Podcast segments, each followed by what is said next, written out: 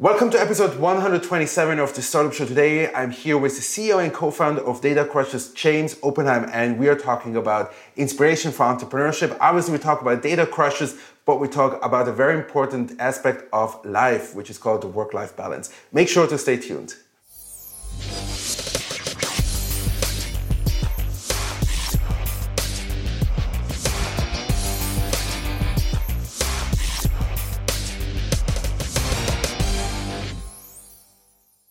Welcome everybody to episode 127 of the Startup Show. Today we are here back in Israel where everything started. All of this vlogging, these videos, they started all here in Israel and I'm very excited to be back here and make local interviews with some promising startups. So today I have James. James, welcome to the show.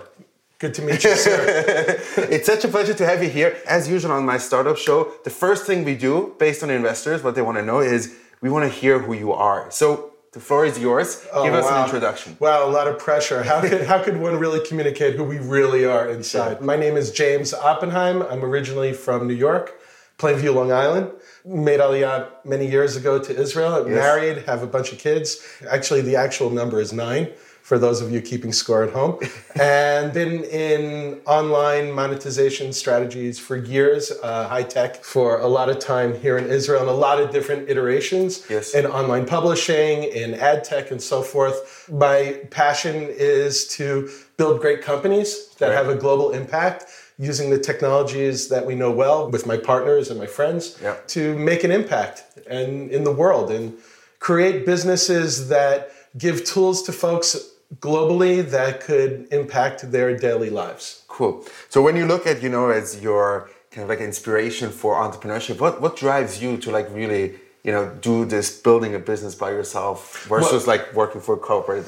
First of all, there's ADD, which is a very powerful influence on my life. Secondly, when many years ago when I ran jpost.com, I, I used to run all of digital for the Jerusalem Post. And I was highly inspired by a small startup that had probably a few hundred employees at the time called Google. and um, I had seen how difficult it was when so far away from a market in the US, when most of the traffic was from the US, but all of the content generation was here in Israel. And I saw how Google, by working together with them, was able to give us the tools to become a global brand. Right. And through their AdSense product, which was a, a revolutionary move inside of online monetization, I learned how it doesn't matter where your company is. The most important thing is the kind of partnerships that you have. Mm-hmm. And when building big businesses, it's it's a global view today. That was my first view that I saw that that Israel is on the one hand is in the center of a ton of technology, Right. but on the other hand is connected internationally. And that was that was very influential to me. Your latest venture is Data Crushers. Yes. Give us a short introduction so we're all on the same page and we know what you do.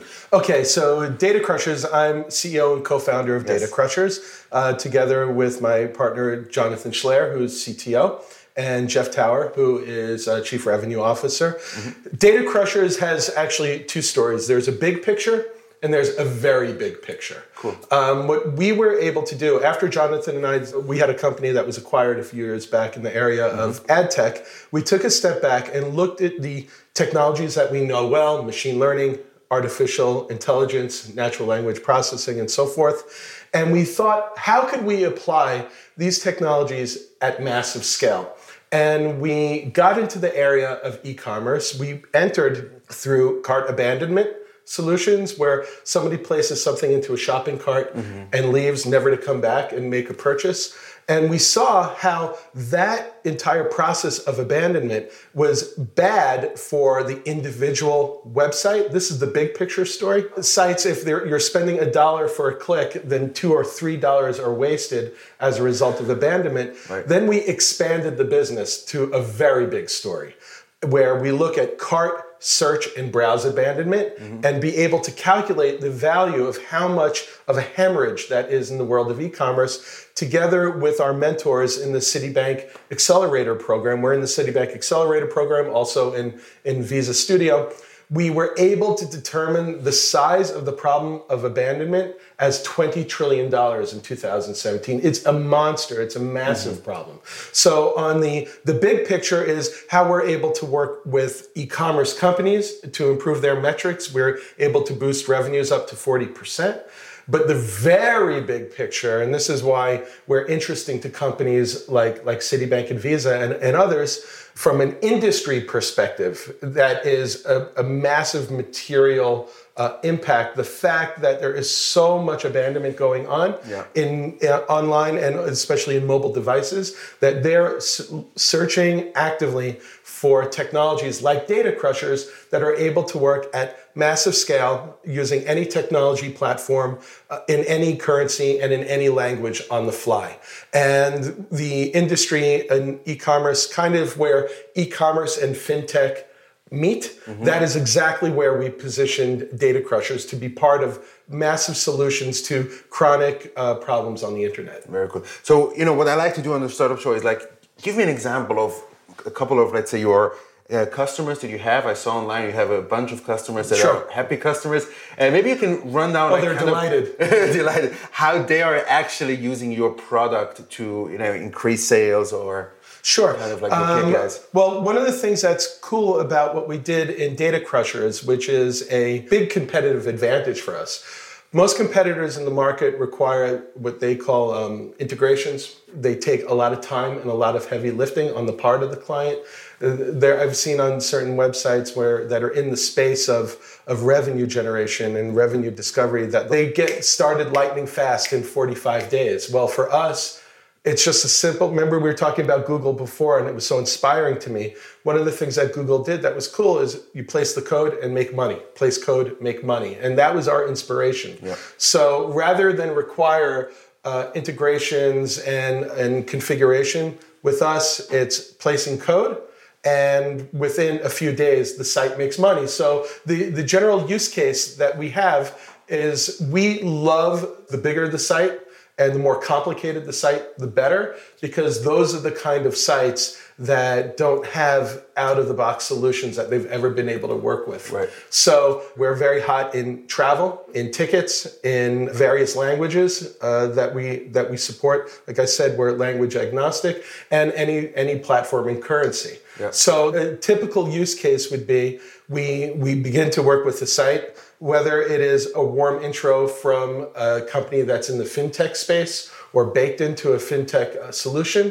And after placing code with, within just a few minutes, very simple. If, it, if anybody out there in TV land has ever used Google Analytics, you know how simple it is to place this code.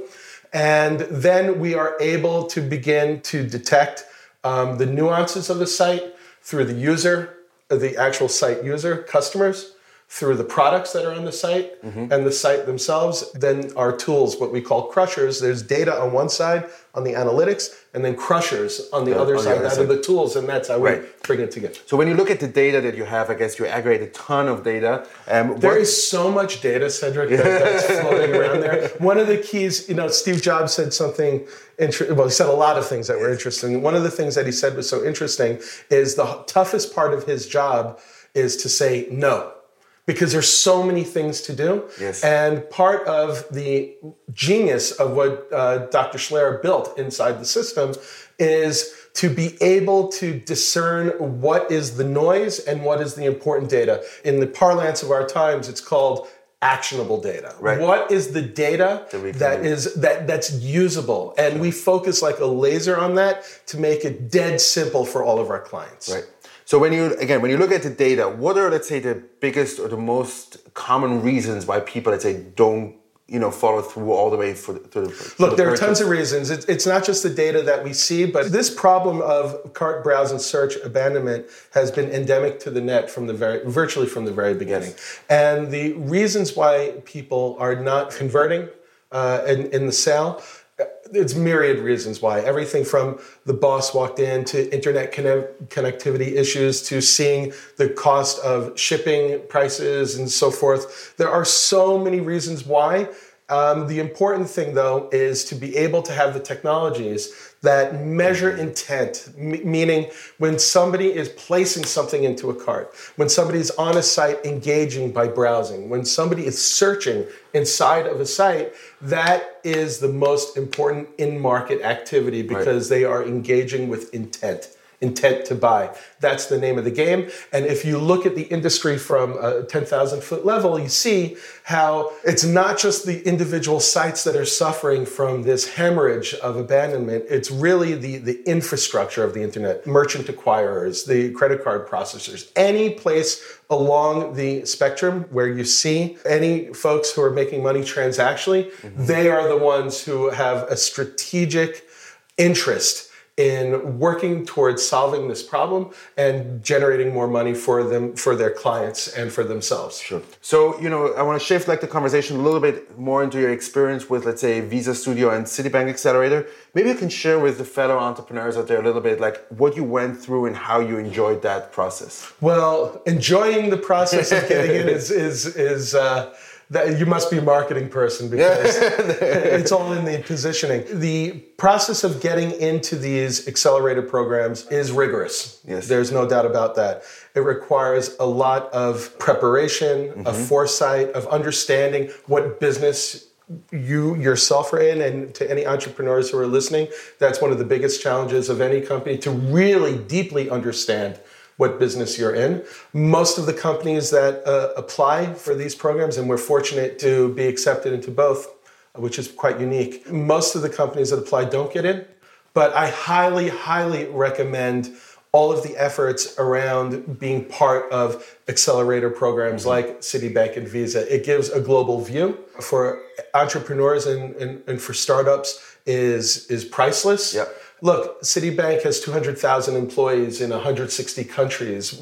Uh, the team here is beyond exceptional mm-hmm. in connecting us with mentors yes. who opened up our world and are able to give us a leg up on the competition and identify those technologies like data crushers that have the potential to be pivotal on a global stage. Right. When you look at, let's say, the ecosystem here in Israel, um, I'm not sure if you can compare it to any other ecosystem, startup ecosystem around the world. Israel is a very unique place, um, and I got a little bit an insight into Switzerland now. But maybe you can share with us a little bit the experience and, and the vibe and the atmosphere you get from the local ecosystem here. Oh, that's a great question, and the reason why it is is because the startup scene in Israel, and it's a, a scene that I've been in for a while, is like what you say. It is like no other in the world. That's not a value judgment, better or worse. It's different and I think that part of what makes building an Israeli tech company so so particular, if you've read Startup Nation, I if, read if parts you, of it. Okay, the ADD kicked in, right? Uh, I highly recommend it. the The people here are really what makes it different. Like, you know, investors always say that the technology is important, or the business model, or exit strategy, and so forth. But at the end, it's the people and there's an integrity that I have seen, and I've traveled a lot around the world.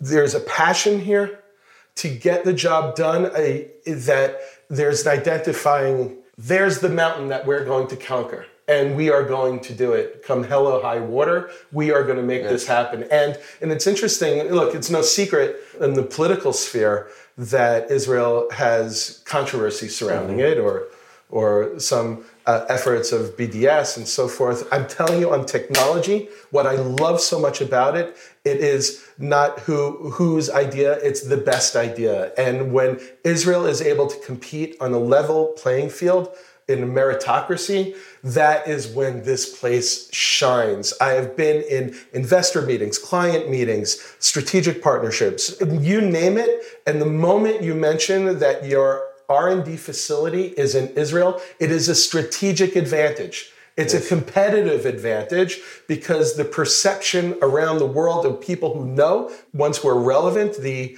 the digerati, I guess you could say, are able to to isolate the fact that Israeli technology and the culture and the and the vibe here to to build companies that are that are built to win and to build them with joy. There's nothing like it. Right. Right. So, so the last question I like to ask uh, before we go into the next section is about trends in e-commerce. I mean, I'm sure you see everything that is going on around the world in different uh, verticals. Do you see like anything specific? Um, one buzzword voice. How do you see like let's say trends in, in the e-commerce space? well e-commerce is is different than other areas of technology because e-commerce is based in merchandising. They're yes. they're usually not technology companies. They're merchandising companies. They're sales companies. They're they're marketing companies. And what you're seeing today is a transference of old school way of doing business not online business offline with a a massive movement to, to online. I don't want to get into the details of very forward thinking technologies because in on a certain level, e-commerce is not as cutting edge of, of as different technology parts of the industry may be. But what you see is such a huge movement. It's it's a generational movement of commerce that's happening online of a different expectation.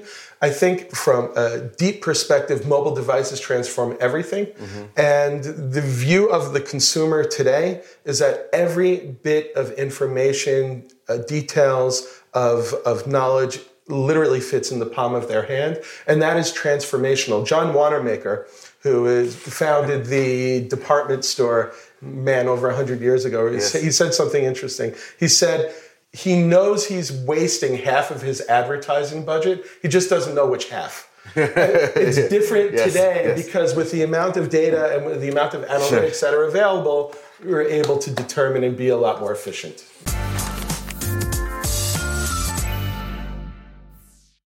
What would you like to see in the next five years in your ecosystem? I'd like to see the adoption of technologies like data crushers at massive scale. Good, that's unplugged there. That's great. that, that was free. I only had 30 seconds. So. Sure. What traits do you look for when you hire someone? Integrity. What and is, sense of humor. Sense of humor. Yes. What is your best selling strategy? The technology speaks for itself. Show, don't tell. What are some tips for balancing work life? I mean, that's great for you. uh, be very discerning with who you choose to spend your life with and make sure whoever that person or people are have a ton of patience, kindness, and generosity. And right. as much as you give, that's what you get in return. Oh, that's the life side. What about the work side? no, that was the work oh, side. That was the work side. Okay, got it. The most important character in an entrepreneur is honesty. Can you elaborate because you have 20 seconds left? You know, they, they say that the best salespeople can sell ice to Eskimos. Yes. You can only do that once, maybe twice. In order to be an entrepreneur and to be a serial entrepreneur and build businesses, track record is everything. Your name is everything, a Shem Tov.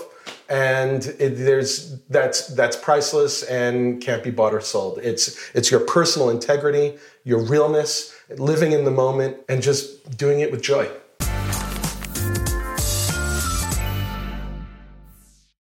James, now is your moment. You want to become a legend. You want to leave your legacy for the future. Uh, you have about, let's say, 30 seconds to a minute to give some expert advice in something that you feel you are the expert. I am a, I am a father of nine children, so I don't know if we could talk about that expertise. Sure. Uh, it's a life worth living is based on giving, and to be able to give without any any expectation of something in return creates a world that is one that I want to live in. And it's one that's based on being rational and using logic and using gentleness, like what we said a little bit earlier.